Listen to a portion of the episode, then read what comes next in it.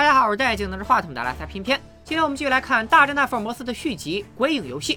在亲密的伙伴华生和神秘女贼艾琳的帮助下，破获了由巫师梅林主导的议会毒气案，一项借助私人会的力量重现日不落帝国荣光的邪恶计划，也随着他的死亡落下帷幕。但笼罩在伦敦天空的乌云却更加浓郁了。一位名叫莫里亚蒂的教授进入了福尔摩斯的视野，他用艾琳当诱饵，夺走了梅林的无线电接收器。在接下来的几个月里，层出不穷的暴力事件在欧洲遍地开花。印度大亨深陷丑闻，美国钢铁巨头暴毙，今天是黄储自杀，明天是闹市爆炸，搞得欧洲局势阴云密布，德法两国剑拔弩张。这一系列骚乱背后的始作俑者正是莫里亚蒂。这几个月来，福尔摩斯一直搜寻着他的踪迹，沿途挫败了他不少阴谋诡计。但一个人的力量终究有限，福尔摩斯决定跟踪替他办事的艾琳顺藤摸瓜找到莫里亚蒂。没想到对方早有防备，派出四名壮汉沿途保护。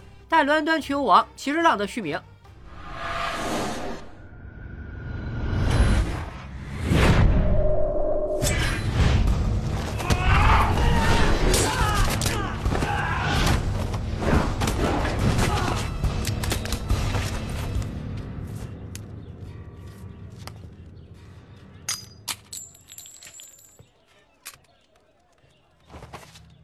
摆平了壮汉们，福尔摩斯继续尾随艾琳来到了拍卖会现场。这次莫里亚蒂交给他的任务是从一名整形医生手里买下一封信。没想到，本该装满现金的箱子里竟然塞满了炸弹。过河拆桥不留活口，果然是莫里亚蒂的一贯作风。要不是福尔摩斯及时赶到，现场就要多着举尸体了。福尔摩斯警告整形医生，想活命就待着别动，然后用烟斗点燃幕布驱散人群。再从慷慨的法老那里借来了他不要的石棺，当做防爆筒。不知道当年这位法老的祭祀有没有跟他说过，三千年后还要遭此大罪。Fortunately, you now have me as an ally. I'm a consulting detective of some repute. Perhaps you've heard of me. My name is Sherlock Holmes. 然而整形医生不听劝，试图趁乱逃跑。结果不出所料，刚出门没走几步。就被人用毒针暗杀了。福尔摩斯带走了那封信，和艾琳约好今晚到餐厅详谈。可到了约定的时间，艾琳却始终没有出现。此时，这位大侦探还没意识到，那位女士将在他的生命中永远消失，而那仓促的一吻竟然是永别。转眼间，几天过去了。华生牵着狗来到二二幺 B，可推开房门，映入眼帘的却是一片热带丛林。不用说，这又是福尔摩斯的杰作。Remember, I have to catch the last.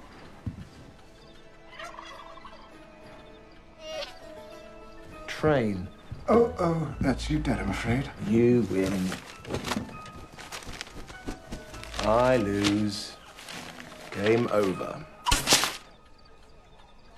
Still don't see me.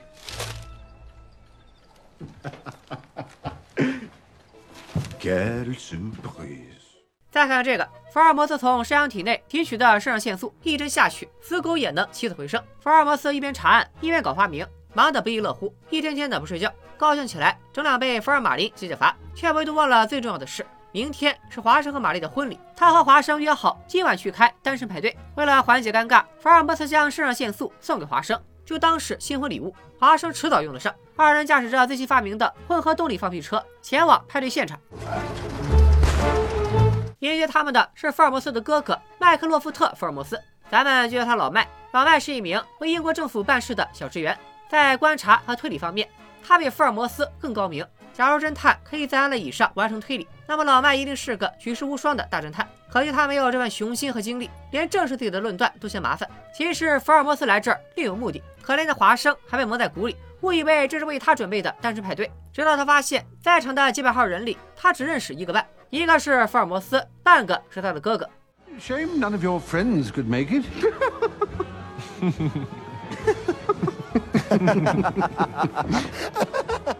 华生决定把从福尔摩斯这儿受的气全撒到赌桌上，而福尔摩斯则径直来到后台，见到了一位名叫小美的吉普赛女郎，她就是此行的真正目标。还记得福尔摩斯从艾琳手里拿到的那封信吗？收件人正是小美，而寄件人则是小美的弟弟阿伟。原本他弟弟委托整形医生送信，没想到被截胡卖给了莫里亚蒂。奇怪的是，信中的内容平平无奇，只有一幅肖像画和一段不明觉厉的文字，诉说着某人为了实现远大目标，不惜改换容貌的决心。解铃还需系铃人，想搞清楚其中的奥秘，还得问小美。没想到她的态度极为强硬，就在小美即将掏出匕首要玩命的时候，福尔摩斯说出了一个惊人的消息：现在这间房里还有第三个人，钉子上挂着几缕俄国羊毛，空气中弥漫着鲱鱼和伏特加的味道，刺激的体味正把第三人的位置宣告。没错，此刻正有一名哥萨克杀手藏在房顶上，他的目标显然不是福尔摩斯，正是小美。大多数美食都是不同食材组合碰撞产生的裂变性奇观，但英国美食不同，在英国人的天花板上存在着一种珍稀的食材——鸟蛋。为了得到这份自然的馈赠，人们不得不与原主人搏斗，折断翅膀，打断鸟喙，只为保留食材的本味。轻轻敲碎蛋壳，孕育生命的金黄便满溢而出。胡椒与盐的碰撞，激活沉睡了几个小时的味蕾。看似简单的翻面，是锅铲与煎锅的默契。经验丰富的厨师会在最后点缀上一撮秘制调料，构成了英国人早餐桌上最常见的美食。Breakfast is served.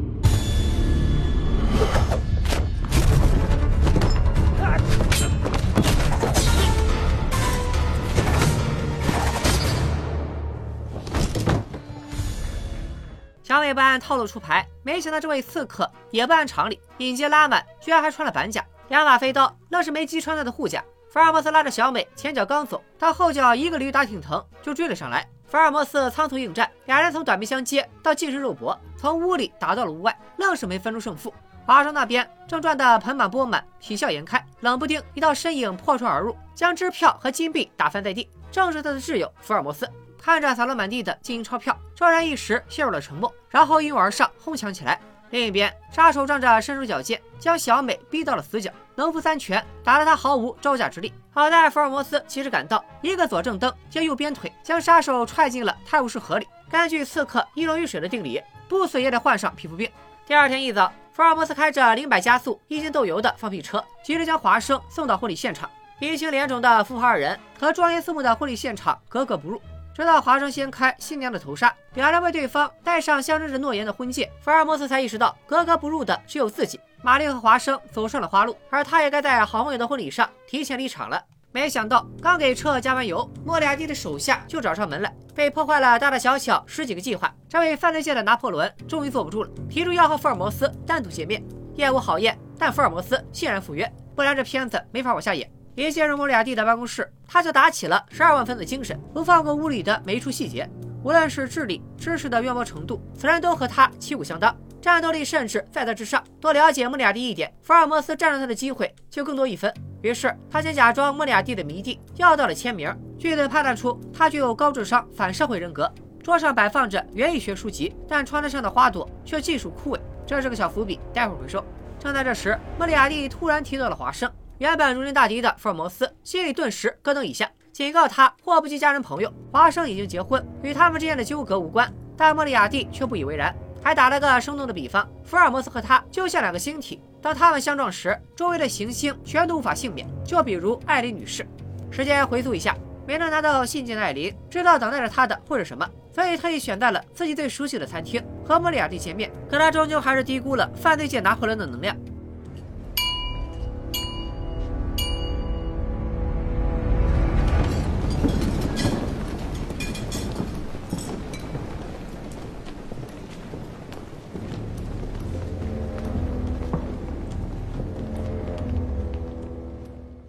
莫里亚蒂之所以需要艾琳，是想利用福尔摩斯对他的爱慕之情控制他，而不是反过来被这份感情控制。现在的艾琳对莫里亚蒂而言没有丝毫用处，即便他已经足够小心，却还是喝下了含有剧毒的红茶，口吐鲜血倒在了地上，一代传奇大盗就此香消玉殒。艾琳的死只是一个警告，如果福尔摩斯执意要和自己作对，莫里亚蒂就连他一起干掉。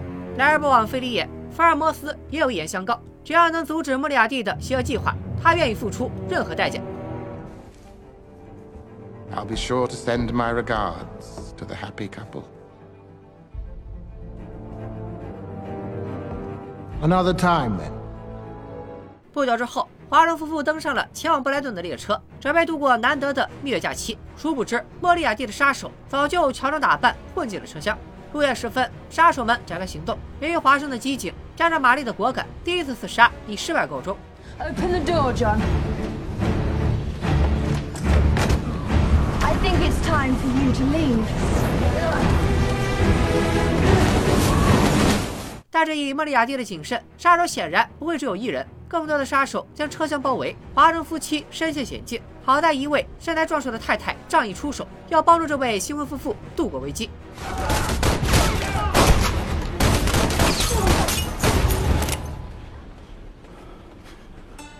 Agree it's not my best disguise, but let's make do. 来人正是夏洛克·福尔摩斯。莫里亚蒂派出至少七名杀手，眼下情况危急。Do you trust me? No. Well, then I shall have to do something about that.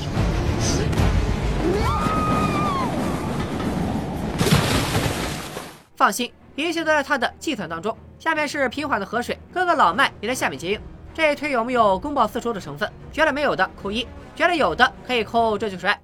华生还以为福尔摩斯趁乱手刃了情敌，不由分说将他摁倒在地。In my own defense, I timed it perfectly. Did you kill my wife? Did you just kill my new wife? Of course not. 等杀手冲进隔间，二人正以一个很威亚的姿势纠缠在一起。审核看了都要摇头。好在眼下的困境也在福尔摩斯的计算当中。早在杀手行动前，他就乘列车经过山洞，灯光昏暗，将白磷吹到了杀手们身上，用一支口红替换了弹链中的一枚子弹，用另一支口红堵住枪口。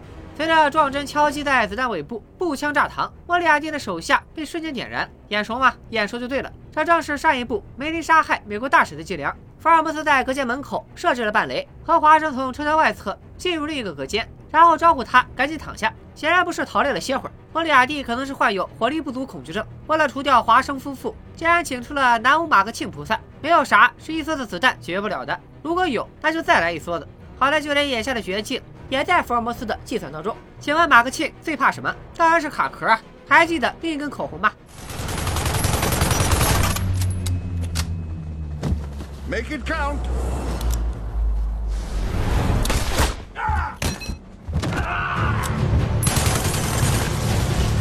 Said make it count.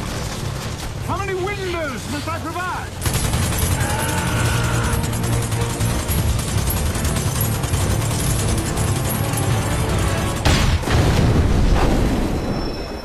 危机在一声巨响中消弭于无形。经过一番夫妻拌嘴后，华生终于松口，同意最后一次帮福尔摩斯破案。啥？你问玛丽怎么样了？她被带去了老麦的城堡，在老麦和祖传管家的照料下，生活有滋有味。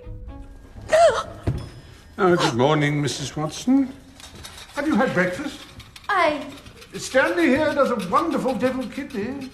福华二人乘坐轮船来到巴黎郊区，有一座吉普赛营地，他们可以在那里找到吉普赛女郎小美，顺藤摸瓜，弄清楚莫里亚蒂最大的阴谋。顺带一提，巴黎也是世界上最著名的蜜月圣地，我就顺带提一句，没别的意思。然而吉普赛人可不是什么热情好客的老实人，而是环太平洋最危险的流浪者。短短几步路的功夫，行李和外套就已经非常自然的从二人的身边消失。对方贪得无厌，就连玛丽亲手织的围巾都想拿走，结果可想而知。Nice scarf. I like.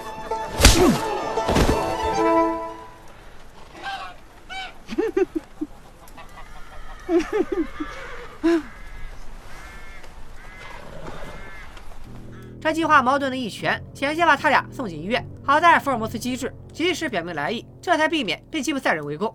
从接下来的谈话中，二人得知小美的弟弟阿伟在帮莫里亚蒂做事，期间给他寄过几封信，但里面只有一些意味不明的图画。东窗事发后，莫里亚蒂担心阿伟泄密，这才被艾琳拦截信件。随着小美加入队伍，铁三角正式集结完毕。乍一看，信里没有任何线索，其实信本身就是线索。福尔摩斯通过信纸上的气味和红酒渍，找到了一间有酒窖的餐厅，这里是某个无政府组织的秘密据点。阿伟就曾经为该组织办事，和一个点缀着国旗的蛋糕擦肩而过。铁三角在酒窖里见到了组织的首领，可首领的老婆孩子都在莫里亚蒂手里，不能透露太多信息，只提到了莫里亚蒂在策划一场恐怖袭击，还让他造了一枚炸弹。为了家人的安全，他别无选择。There's only one thing I can do to keep my family safe. You've less than 10 minutes. Don't.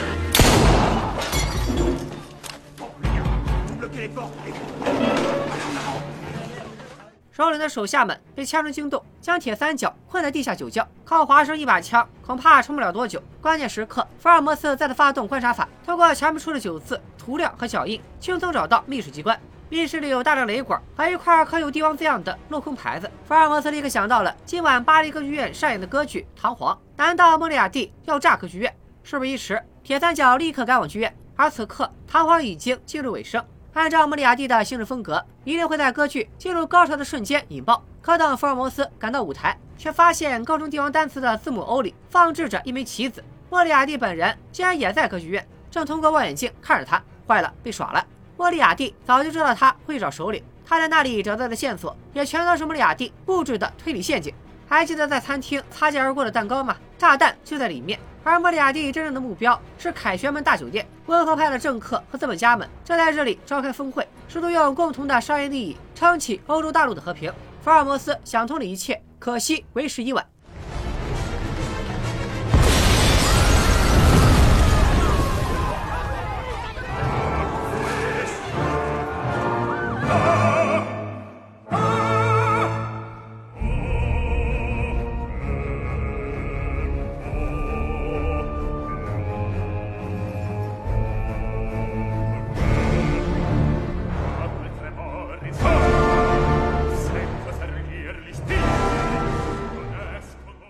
炸弹带走了几十条生命，一场灾难即将席卷欧洲。歌剧《唐璜》也在此时达到了高潮。傲慢的唐璜被拖入地狱，福尔摩斯也陷入了恐惧和绝望。而莫里亚蒂已经害得不行了，同时享受着心爱的歌剧和打败宿敌的极致快感。这一局是福尔摩斯输了，却也是他反击的开端。因为玻璃上的弹孔透露出一个信息：这场大爆炸根本不是莫里亚蒂的最终目的，而是想借此掩盖真正的谋杀。福尔摩斯根据弹道反推狙击点。种种迹象表明，杀手顶着时速七英里的大风，隔着六百米的距离，精准爆头了一个叫麦哈德的军火商。能完成这种操作的，全欧洲不超过六个。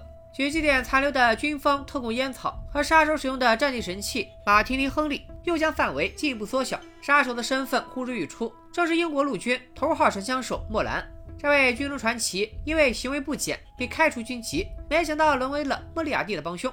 为了获得更多线索，福尔摩斯再次发挥翼龙大师的专长，先后扮成顾客和侍者，隐藏在莫里亚蒂身边，打听到了不少消息。莫里亚蒂最大的爱好和梁朝伟很像，就是去公园喂野生 UP 主。而他今天要乘坐火车，说明车站距离公园很近。符合这一要求的车站只有一座——巴黎北站。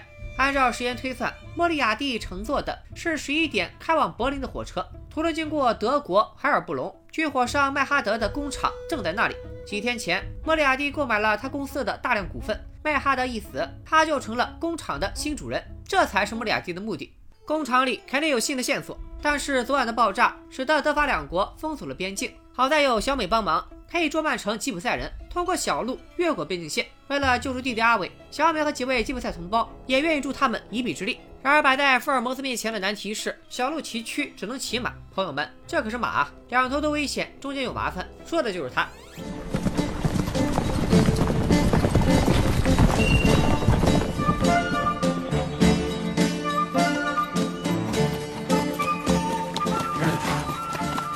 To fire Not as if Germany is going somewhere. 就这样，从白天跑到黑夜，七剑下天山，终于来到了海尔布隆。计划从码头混进工厂。福尔摩斯追赶华生，让他给老麦发一封电报，自己则孤身潜入兵工厂，发现里面有大量新式武器，甚至有不少生化武器。结合办公室里的地图，不难猜测莫里亚蒂的真正目的。他策划一起起恐怖袭击，在挑拨各国关系的同时。又除掉妨碍他计划的眼中钉，打算提前二十三年引发世界大战，凭借渗透进各行各业的触手，从中大发战争财。正在这时，工厂里突然灯光大亮，原来莫里亚蒂早就料到福尔摩斯会来，在此布下了天罗地网。难怪偌大的工厂里连一个守卫都没有。面对近在咫尺的枪口，即便是零时差及时演算，也无法发挥作用。最终，福尔摩斯被莫兰制服，迷晕了过去。等他再次醒来，发现自己正被五花大绑，而莫里亚蒂近在眼前。他知道华生向外界发送电报，逼问福尔摩斯电报的具体内容。冰冷的铁钩刺进肩膀，福尔摩斯被高高挂起。随着舒伯特的鳟鱼响起，大侦探就像那条鱼，而莫里亚蒂是渔夫。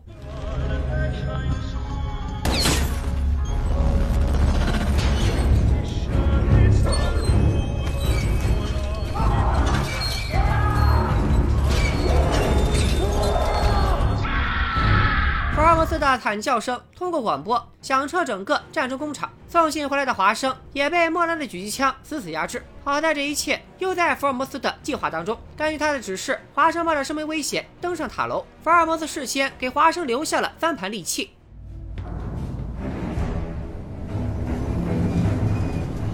What are you playing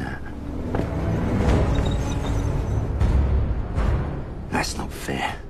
只要能破坏莫里亚蒂的计划，他可以付出一切，哪怕是他的生命。福尔摩斯假装屈服，又装着一副虚弱的样子，与莫里亚蒂俯身接近，然后才告诉他电报发给了老麦。即便他谨慎地按住了福尔摩斯的手，也依然中了圈套。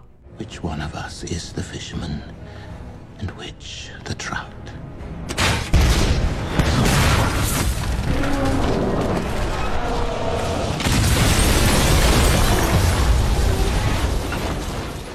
倒塌的灯塔压垮了工厂，好在福尔摩斯命大，躲过了致命的垮塌。在华生的帮助下就地武装，和其他吉普赛人会合，打算从围墙翻出去。没想到莫里亚蒂也大难不死，愣是被忠犬莫兰刨了出来。这老瘪犊子气得不行，立刻让手下来追。吉普赛七舰临时武装，哪里是他们的对手，惨遭火力压制。没想到莫里亚蒂的手下不会打炮硬打，居然把围墙轰出个大洞，为众人创造了宝贵的逃生出口。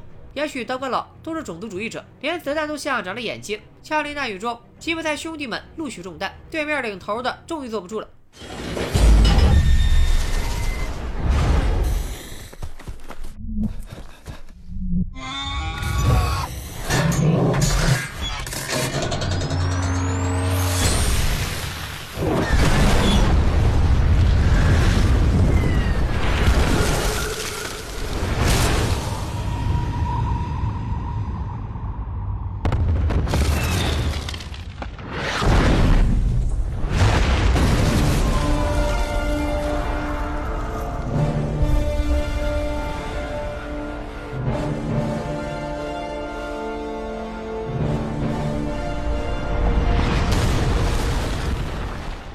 如我刚刚所说，莫里亚蒂的手下不会打炮，这一发打出去气势惊人，其实几乎零伤亡。不过确实减缓了七剑逃亡的速度，追兵们蜂拥而至，双方展开殊死搏杀。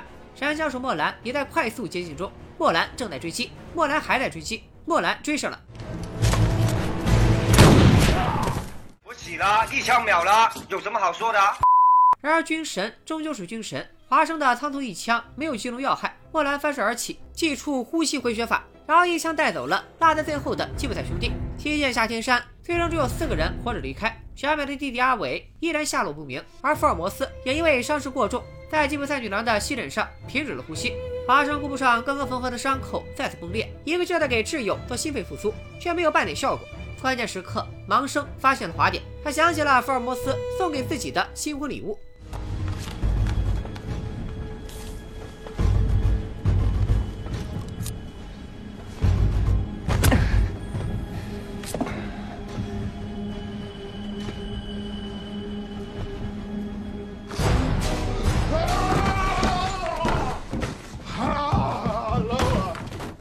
这一阵羊胎素啊，不是肾上腺素下去，福尔摩斯整个人都展开了。华生表示，莫里亚蒂各方面碾压我们，不如还是各回各家吧。福尔摩斯欣然同意，不过在回家前要顺道先去趟瑞士，而挑起战争的最佳地点就是在瑞士召开的和平峰会，正好老麦也在瑞士，三人在他的城堡里会合。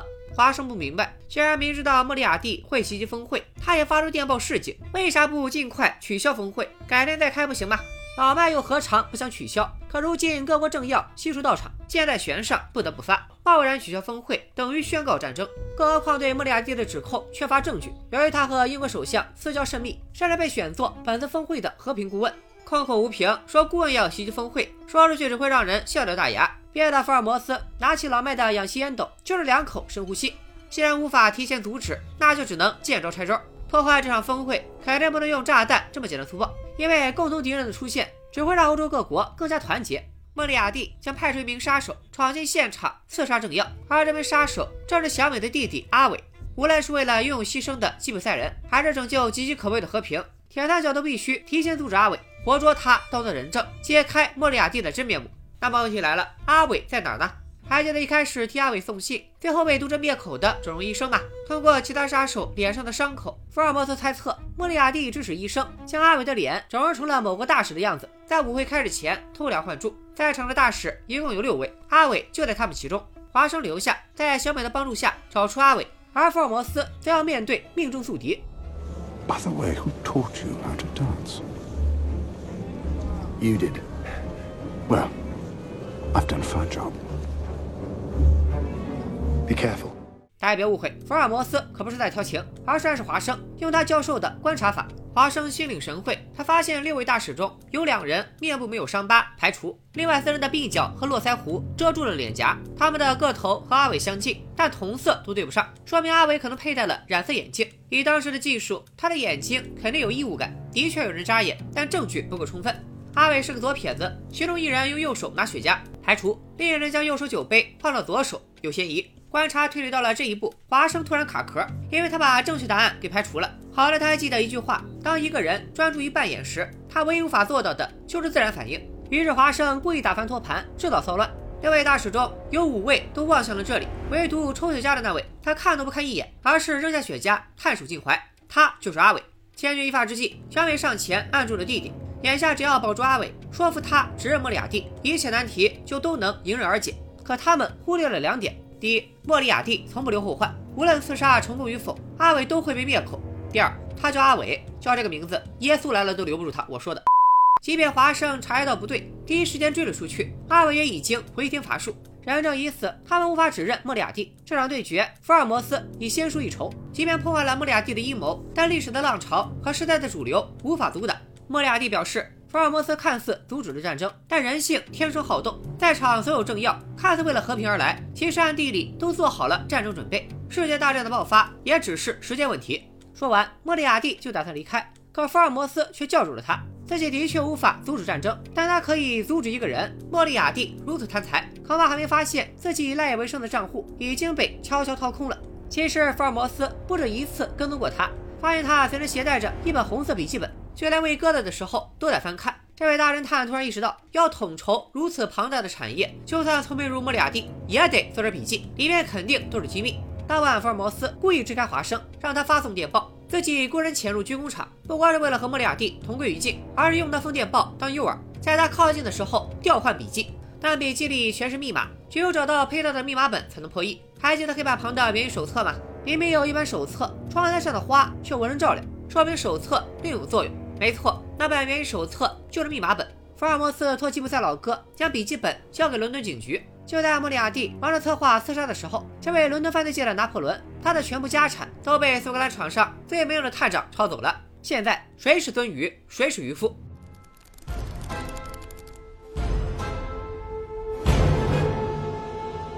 ？He'll be making an anonymous donation to the Widows and Orphans of War Fund. Bishop to Bishop Eight. Discover check. And incidentally, mate. 气急败坏的莫里亚蒂威胁要让华生夫妻不得好死。巧了，福尔摩斯压根儿没打算让他活着离开，害死艾琳的仇也该算算了。临时差计时演算启动，福尔摩斯在脑中推演起莫里亚蒂的行动，可越推越不对劲。没想到莫里亚蒂居然也会这招，和福尔摩斯在思想中见招拆招。经过一番只存在于头脑中的虚空博弈，双方最终达成共识：只要战胜全胜的莫里亚蒂，可能性无限接近于零。Unless.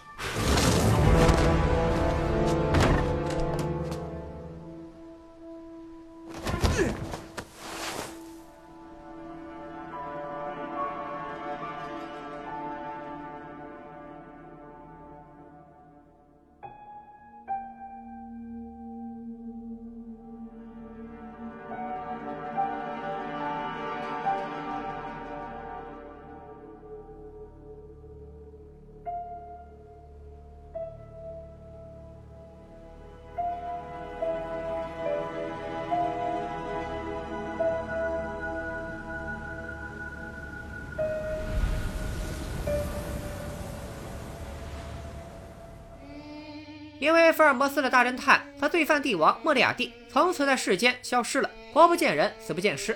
朋友们为他举行了盛大的葬礼。为了纪念故友，华生将他的事迹写成了小说。这天，华生收到了一个包裹，里面不是别的，竟然是老麦的氧气烟斗。凭挚友之间的默契，他瞬间想清了来龙去脉。没错，福尔摩斯根本没死，而是依靠氧气烟斗里的氧气侥幸生还。那么问题来了，他究竟在哪儿呢？Who delivered this parcel? Postman. The usual chap, or did he look peculiar?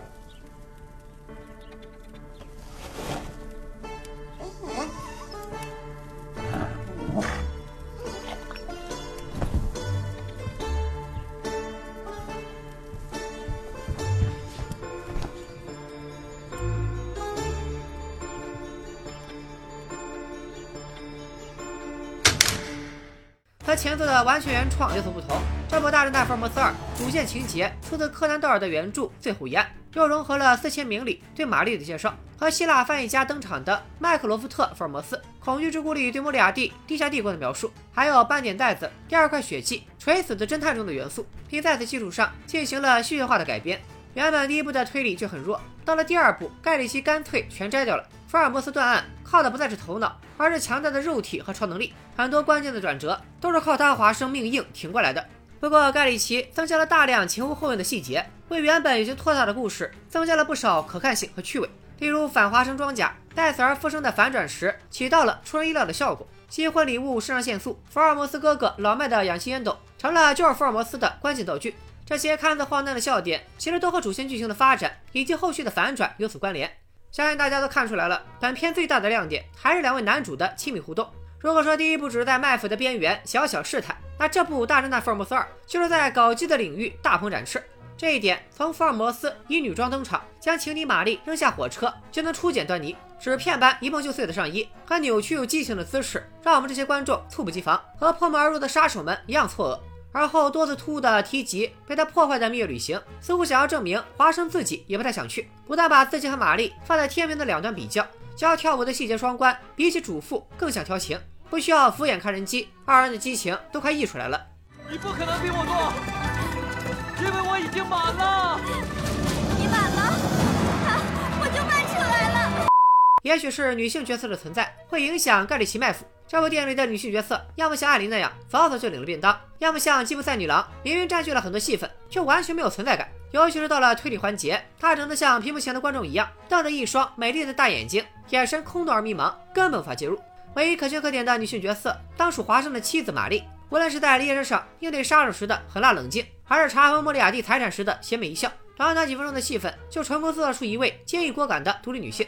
同样被忽视的还有吉普赛兄弟们，与其说他们是帮手，不如说是烘托气氛的炮灰。导演需要用死亡营造博弈的血腥，可几位主要角色又不能死，于是本片的死亡名额就落到了倒霉的吉普赛人头上。枪林弹雨间，吉普赛人应声倒地。三位主角中，只有华生为了衬托莫兰的凶狠而不情不愿地中了一枪。相比起剧情和人物塑造方面的薄弱，盖里奇在视效和动作场面超级加倍。无论是继承自第一部的近身肉搏，还是枪战和爆炸，都让观众直呼过瘾。树林里的场追逃枪战最为出彩，固定在人物头部的跟踪镜头制造出了强烈的临场感，升格和降格镜头的交替使用，使得画面的力度大大增强。再加上盖里奇充满个人风格的镜头调度，为观众献上了令人难忘的视觉盛宴。总的来说，这部《大侦探福尔摩斯二》优点和缺点同样明显。福尔摩斯在华生小说的结尾打上了一个问号，暗示着大侦探福尔摩斯的故事未完待续，吊足了观众的胃口。大家翘首以盼，没想到这一盼，三年又三年，三年之后又三年，一晃眼已经十年过去了。盖里奇仿佛忘了三这个数字怎么写。盖里奇不值得，盖里奇不会数三，甚至还出现了盖里奇不会吃烤鸭的梗。这事儿还得追溯到二零一七年六月，据《每日邮报》报道，盖里奇约好友汤姆哈迪到伦敦著名中餐馆用餐，盖里奇慕名而来，点名就要招牌菜北京烤鸭。可令他没有想到的是，烤鸭必须提前二十四小时预定，还需要四十五分钟的烤制时间。盖里奇顿时大为不满，摔门而去。走前放言，比刚刚失去了两位顾客。但愿盖里奇能明白，要是再这么拖下去，他也会失去我们这些顾客。希望《大侦探福尔摩斯三》早日到来。今天就说到这里吧，咱们下期再见，拜了个拜。